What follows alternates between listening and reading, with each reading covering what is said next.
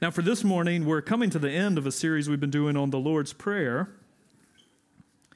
Because one of our core convictions is that one of the things we need, um, if you're going to be a healthy Christian, healthy church, you need sound doctrine. There's things you need to know. You need to be renewed and refreshed by the Holy Spirit, and then you need to live faithfully. Um, and the primary way you'll keep your heart refreshed and stay emotionally healthy and spiritually vital or spiritually alive is through prayer and praise, worship and prayer. And the two gifts that the Lord gives us, the primary gifts to help us stay renewed and refreshed by the Holy Spirit, is the Lord's Prayer. It gives us a framework for how to pray.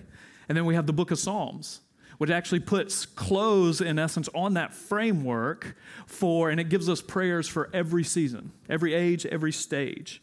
And so we're unpacking the Lord's Prayer, and we're doing that also as a church, because two things we want to do. The first part of the Lord's Prayer gives us our commitments, God centered commitments. We're committed, committed to honoring His name and worship. We're committed to um, uh, expanding and bringing in His kingdom with our work. We're committed to doing His will faithfully as His faithful servants.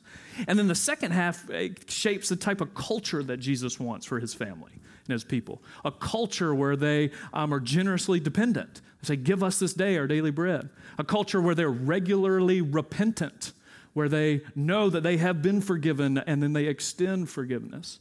And then this last line we're going to look at this morning is lead us not in temptation, but deliver us from evil. So it's the type of people who have learned how to fight for their delight. They fight for their delight.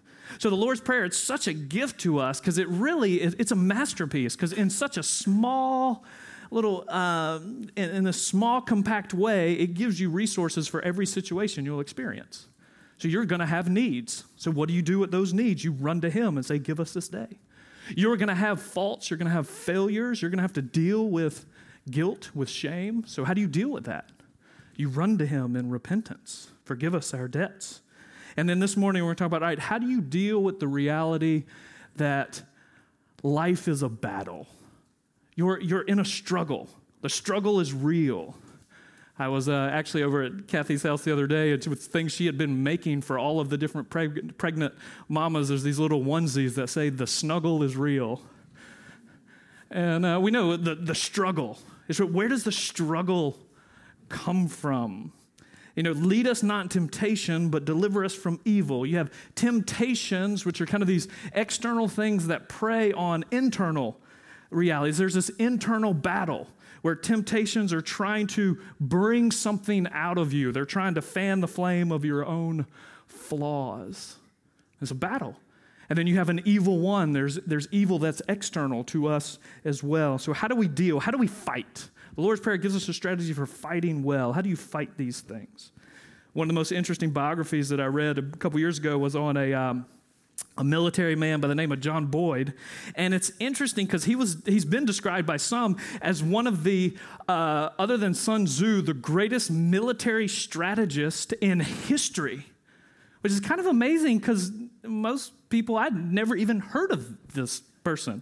And uh, he began his military career as a fighter pilot in the Korean War. Um, he never lost a dogfight in all of his military career. Then he trained pilots, and he never in his entire career lost a training simulation. He got the nickname, he was called 40 Second Boyd because it said it only took him 40 seconds to shoot you down.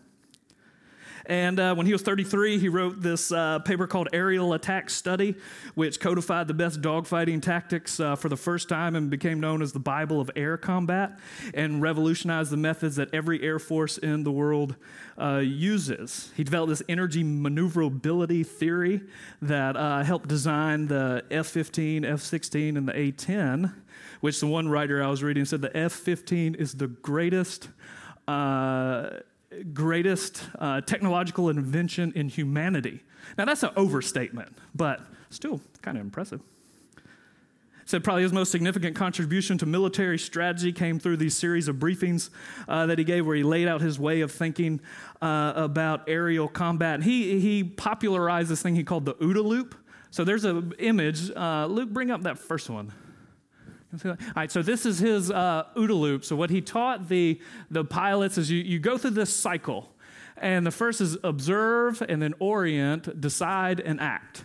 So you're constantly observing your situations, you orient yourself to it, you make a decision, you act. Then you re-observe, you reorient. And what he says is the people who could go through the, in essence, the pilots who could go through the OODA loop the fastest would be the pilots who were victorious.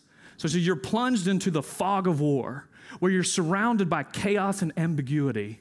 And it's the ones who can cycle through this the fastest that actually will survive and will be victorious on the battlefield. And it's interesting how that kind of thinking is permeated through so many different uh, things like Reid Hoffman, the founder of LinkedIn, and is this mega startup kind of uh, uh, venture capitalist always asks all the companies he's trying to um, have ex- explode in silicon valley you know what's your OODA loop how do you go through these things and as i was reading i was wondering all right so this is a really probably helpful framework for aerial combat but i wonder is there a similar type of framework for those of us who will never be fighting in f 18 Hornets, but just fighting spiritual battle. Like, is there a similar spiritual OODA loop you can walk through? And actually, what I want to look at this morning is Psalm 28. Because what I'm going to present to you, and you can bring up the next one, uh, Luke, that Psalm 28 provides us with our own type of OODA loop. Of course, it, not quite, I don't know, C N D H, I don't know we, Cena Daha or something. Doesn't quite have the same ring to it. But the same type of kind of loop that can help us learn to fight temptations well and be delivered from the evil one. And this actually uh, comes from David Powlison, who um, is a brilliant, wonderful uh, counselor. Um, who went home to be the, with the Lord this summer, but it's just wonderful um, books he's written. And he talks about an experience um, in 2003 when, at the time, his 16 year old daughter all of a sudden came down with these very bizarre and strange health complications. And for the next three years, they can never quite pinpoint exactly what it, what it was, but for three years, they spent um, from when she's 16 to 19 continually in hospital rooms, having tests run on, run, run on her, um, in the ICU, not knowing if she was going to survive.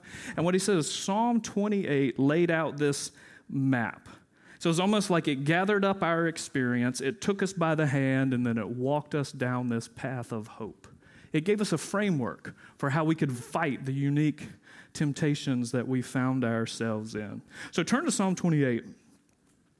And this is one of the many places. The beauty of the Psalms is in every psalm, there's an intersection between God's truth and our experience, where human need and God's strength intersect.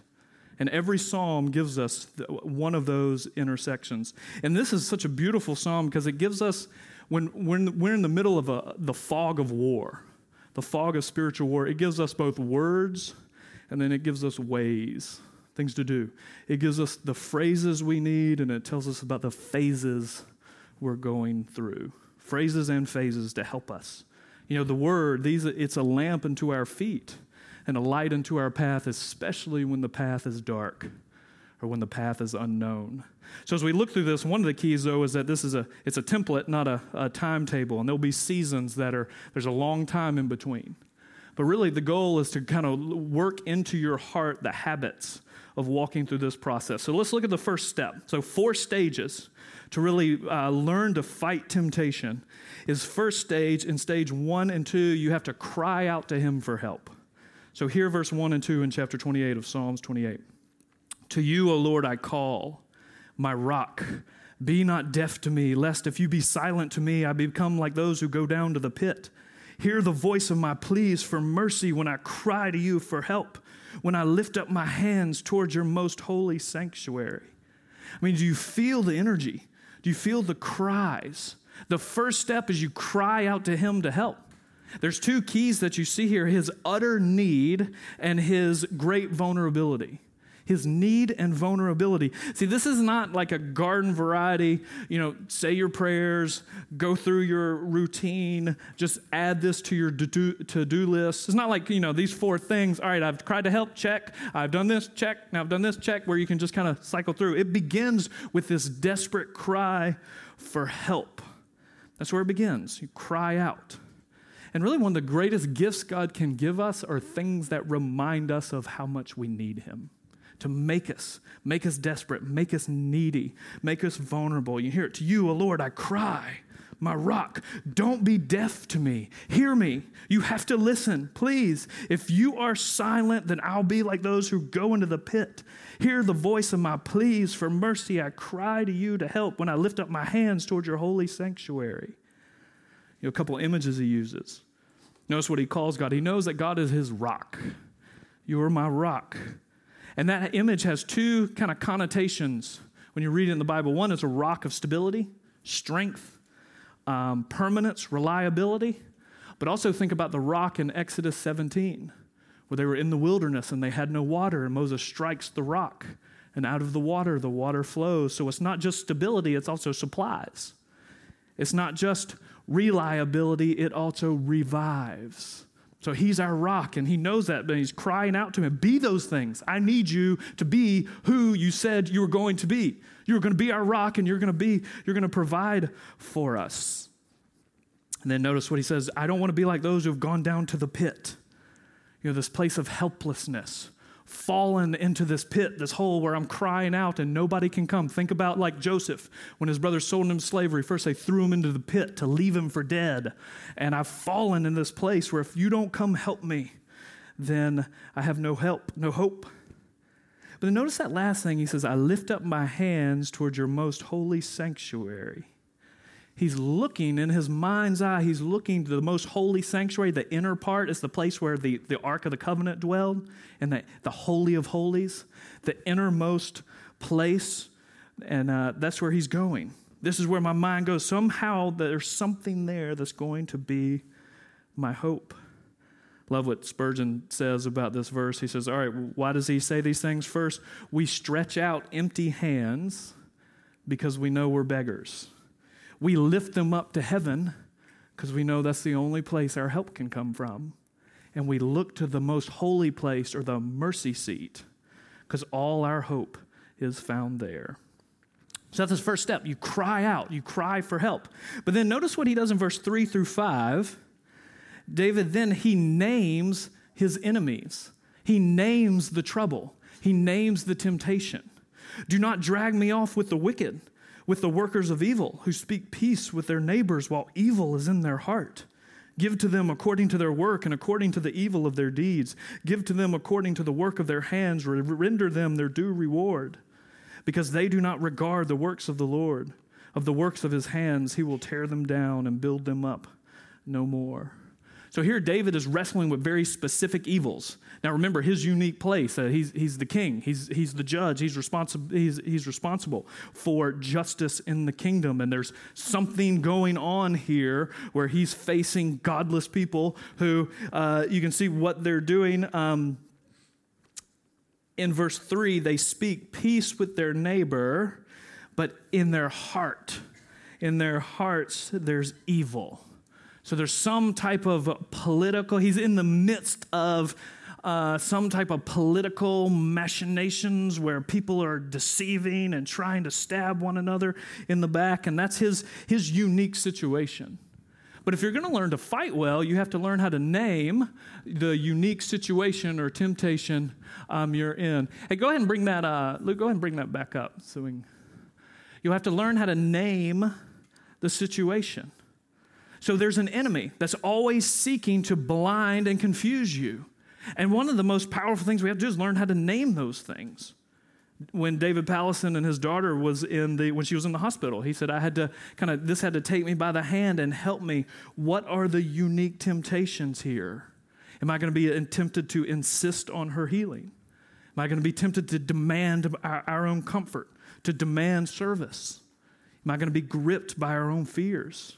Am I going to place my deepest hopes in the doctors? Am I going to become obsessive? Am I going to become angry? Am I just going to emotionally check out to try and guard myself from feeling this pain? You have to learn how to name your enemies. So, the whole key to this section is being able to name the actual temptations you face. You will not be able to fight what you can't see. And often, until you name it, you can't really see it. We, several months ago, when we were going through Ephesians, did a series on spiritual warfare and the seven deadly sins. And it was so helpful for me personally because it just kind of gave me categories. These are the names of the temptations and the sins that we're going to face. And then if you think about it, almost like an aerial pilot, they can have they can be attacked from so many different angles. Then you think about what are all the different angles that temptations can come at us? What are the ways you can be attacked? You know, there's temptations for every age and every stage of life. There's unique temptations because of where you live.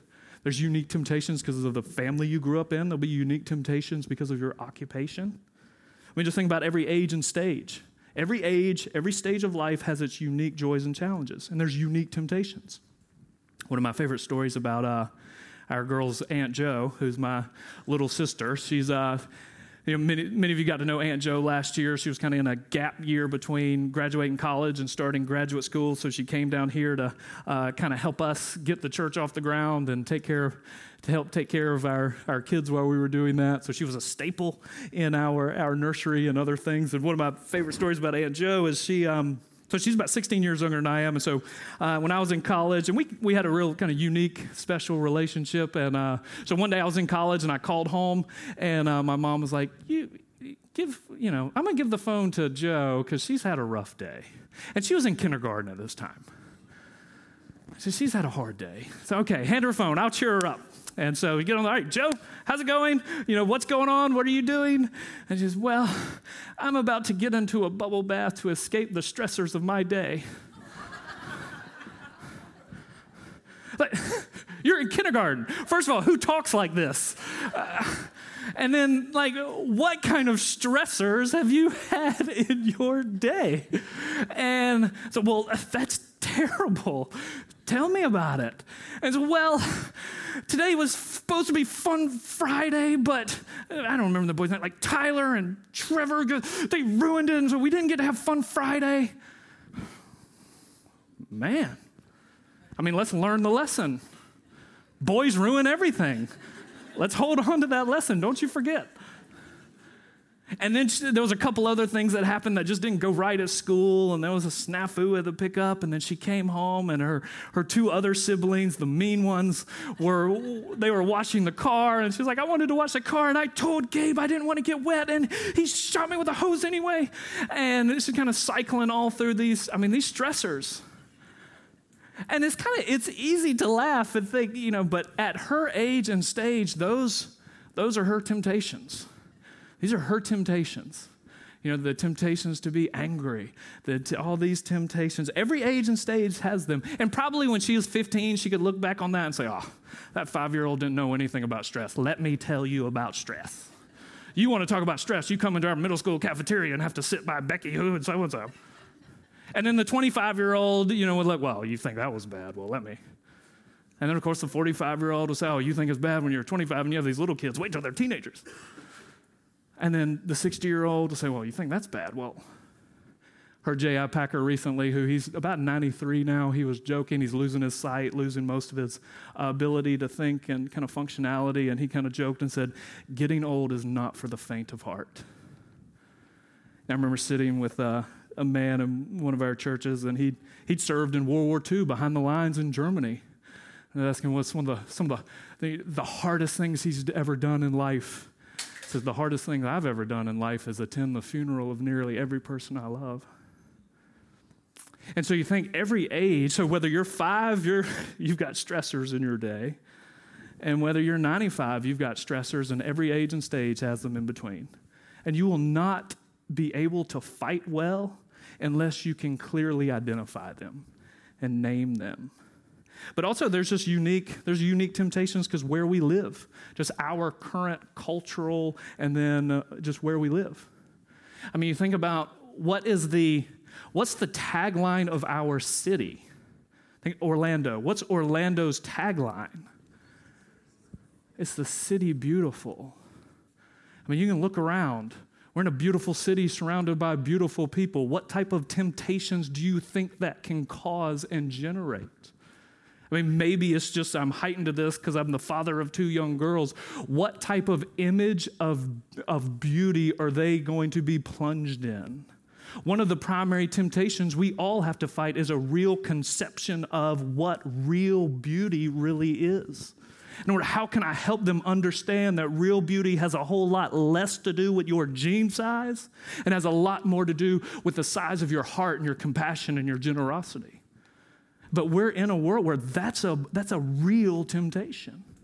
Or you think about just our current culture. I think one of the dominant features of our current culture is this low lying, ambient, just anxiety. Just anxiety in a culture you know, we live in a culture of constant self creation, and that puts tremendous pressure to perform and achieve and succeed. And then just the reality of our digital world creates certain temptations. Listen to a fabulous book this week called Indistractable, and it was by uh, Nir Eyal. And he also wrote the book called Hooked, which is this orange book that's kind of known as the Silicon Valley Bible. And the point of Hooked is how to create products that are compulsively addictive. And then now he's writing this book, Indistractable, to try and help you fight the products that his first book created. Maybe that's a beautiful business model. I will create problems and then create the solution. I don't know. Maybe, maybe he's more brilliant than. But every single time you flip open your phone or open your computer, you need to know I'm sitting down. There's certain temptations I'm about to have to fight and you won't be able to fight well unless you can name them. And then you think about your specific vocations, whether you're a homemaker, you're in sales, you're a doctor, you're a teacher, all of those will have unique temptations. And it's really good to get around other Christians in those environments who can help you fight those temptations. Your family culture, your background will have unique temptations. And we have to learn how to name them so we can fight them. But then the next thing is you have to move to a place and look at verse 6, because 6 is the turn. Blessed be the Lord, for he has heard the voice of my pleas for mercy. And I was trying to figure out how to encompass all of these things of you, you trust him, you thank him, and you become joyful. So the word I picked out is you, you delight. Delight. But notice what happens. The whole goal of the, the whole way you're going to fight temptation well is you have to figure out how I can, in essence, live in verse 7. The Lord is my strength and my shield. In him my heart trusts and I'm helped. My heart exalts, and with my song I give thanks. Now, this turn from crying out to help, naming your temptations, and then experiencing the joy and thankfulness, sometimes that can take a long time. But the goal, kind of like the OODA loop, in normal life, if you can figure out how to get that, that wheel spinning, you'll really know how to fight well. Because the two keys here is that the Lord, in the midst of the battle, the Lord is these two things He's my strength and He's my shield. He's my strength, so I keep going. I've got to keep moving. Can't stop. Got to keep going. And He's my strength, and then He's my shield. As I'm going, I'm protected. And the two things I find so fascinating what, what fuels the strength is His joy. It's joy that is the strength. Joy keeps you going, and then thankfulness is the shield to protect you. So we seek, we find, and we rejoice in His strength that He provides. You know, just like every stage has its unique temptations, every stage has its unique joys. And part of the ability to fight well is you learn to name them. The Lord is our shield. The joy is the strength, gratitude is the shield. You know, I'm intrigued. You know, one of my, a couple weeks ago in the kids' ministry, we were doing the story about David, about how David showed um, kindness to his enemies. So it's when Saul was pursuing him, and Saul, uh, in essence, was acting unjustly and wickedly towards David. David had his chance to strike him back, and he didn't. And so it's kind of this remarkable story of uh, reserve and, and, and kind of courage uh, and turning the other cheek. But what's so fascinating is that the next story in 1 Samuel, uh, so you can you can kind of have a skewed image of David, oh, what this amazing person who could do this kind of thing. Uh, but then the next story, um, God actually protects him from his own impulsiveness which I love because it shows how the Lord can be our shield. Sometimes what He has to shield us from is, the, uh, is from ourselves. Because in the next story with Abigail and Nabal, uh, Nabal also offends David, does some, uh, in essence, is rude and slaps him on the cheek, and, and David doesn't turn the other cheek. He rises up and says, Oh, right, let's go. It's on. Strap on the weapons for war. And then Abigail comes to uh, cool everything down, and it says, The Lord protected David. He was his shield. He kept him from the actions of his own impulsiveness. And so he could see the Lord as our shield. He protects us from things out here. He also sometimes protects us from, from us. But joy is the strength, and then gratitude is the shield. Why do you think? Something I've been thinking about a lot lately is just the power of thankfulness. Why do you think thankfulness is so powerful? In many ways, so if the shield doesn't help you, maybe you need like the force field. If that image is, rings truer to you than the force field, but thankfulness is like this force field that can protect you from almost all of the temptations that the e- evil one will throw in your life. You know, it's interesting. Before, you know, thankfulness seems like just such a simple thing, and yet it's so profound and so powerful. I'm always struck in Romans 1 where Paul kind of unpacks this cascade of wickedness that's poured into the world. And at the very beginning, it's like the avalanche began because they refused to honor God and give him thanks. And then it started this cascade of just brokenness and so the real question is how can we really become, if you want to be able to fight well, you have to fight for delight. And actually, I stole that phrase from Cynthia. That's one of her most common mantras that she uses in our homes. We're going to fight for delight. Delight in marriage, delight in motherhood. And in marriage, sometimes it's, it's a real fight. But we're go, we are going to fight, and we are going to fight for our joy. And it, thankfulness is kind of this thing that can help protect you so you can really maintain um, maintain your joy. But notice in verse 7, and with my song, notice, I give thanks to him. You know, often we think in the context of thankfulness as we're thankful for. I'm thankful for. But here, it's almost as if David's letting you know before you can thankful, be thankful for, you have to be thankful to. So we thank God, no, not so much because of the gifts, or before we can be thankful for things, we have to be thankful to Him. In one sense, thankfulness is giving credit where credit's due, and all credit is, is due Him. So, one of the most important things that if you're going to grow, if you're going to be able to uh, fight well, is to develop the habit of thankfulness. So think for a moment. This would be a great question to kind of think through in your growth groups, or maybe at lunch this afternoon, or get somebody in your life and uh, you know a couple questions you could think through. All right, what are the unique temptations that we fight in this stage and season we're in, and then what are the unique joys that we can be thankful for, or what's ways I can generate more gratitude. You know, maybe having something as simple as like a gratitude journal that you just commit to writing, you know, one sentence every day or maybe you want to time block it. And uh, we've been experimenting with trying to do Thursdays for Thursdays or for thankfulness. Thankful Thursdays. So trying to intentionally be more thankful on Thursday. And the real challenge is how can we I mean, you've all experienced what it's like in like a work setting or in a in a social setting where one negative person just really ruins the whole social dynamic. Uh, they just kind of bring a certain toxicity to the, to the group.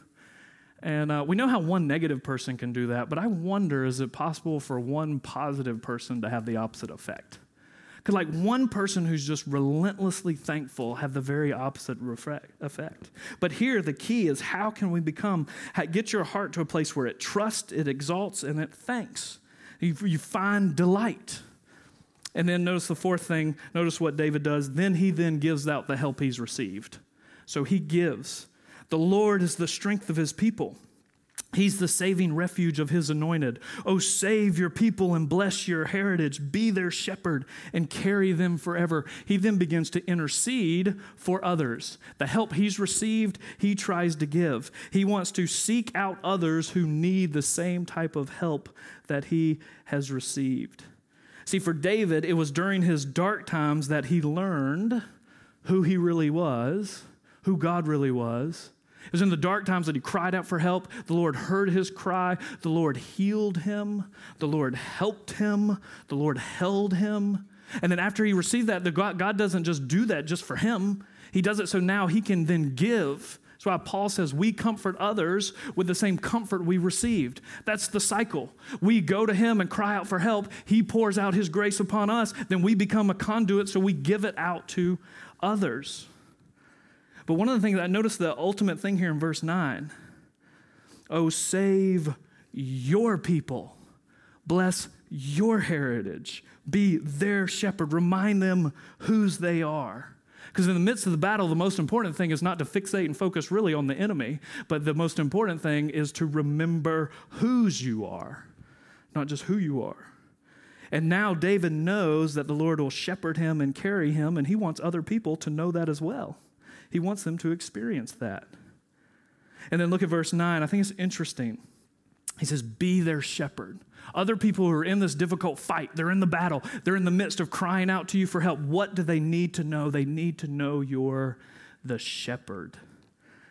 And then, you know, there's a lot of things that the shepherd can, does. Shepherd feeds, shepherd leads, the shepherd protects. But notice in verse 9, what's the one thing that David wants them to know that the shepherd does? He carries. He'll carry you.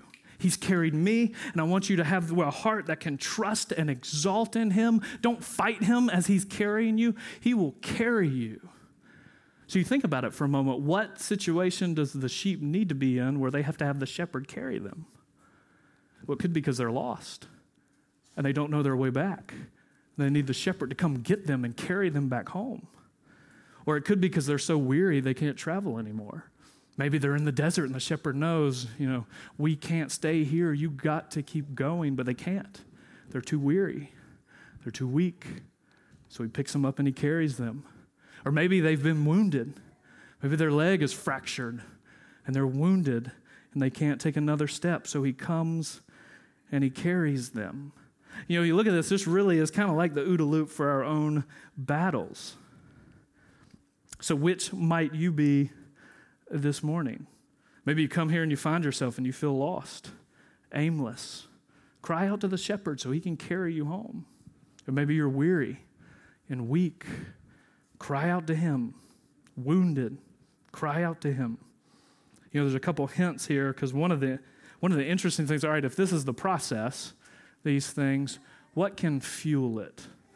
Where does the power come from? And David gives us some pretty powerful hints about where we go so we can experience the Lord as our shepherd. The first is in verse 2, where he looks to the altar. See, his, his eyes get fixed on the altar. That's where he's going to look for his hope. of course, what's the altar? I mean, he didn't understand what the altar was fully, but he knows that's where I need to look. It's what he sees at the altar will fuel his hopes for the shepherd. And what's the altar? It's the place of atonement, the mercy seat. It's where the Ark of the Covenant was laid. And once a year, um, after all the regulations of the, the temple get established, the high priest is going to cover it with blood. And somehow he knows that the blood on the altar provides both atonement for me and access to the Father. So for us, how do we look to the sanctuary? Our sanctuary is the cross. Paul says in Romans 3 that that altar, the mercy seat, is Jesus, and we look to the cross. And there we see him. He's the final sacrifice that atones for our sins and makes a way so we can come in. We see him dying for our sins and we can come through. You know, first chapter 28 is in this whole cycle of psalms that celebrate the Lord as our shepherd. And you probably know the first one that gets the songs going. Psalm 23. The Lord is my shepherd. I shall not want. He leads me. He, he leads me by still waters. But the beautiful thing about Psalm 23 is you know what psalm comes before Psalm 23? It's not a trick question, it's Psalm 22. Psalm 22 is the song of abandonment. My God, my God, why have you forsaken me?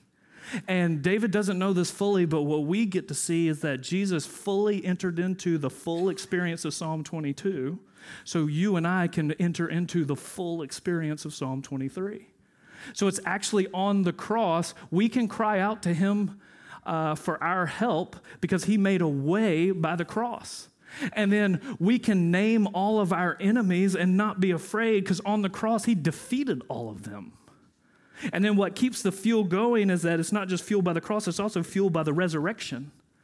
Now, there's an interesting, beautiful ambiguity in verse 7 where the ESV says, My heart exalts, it rejoices, it celebrates.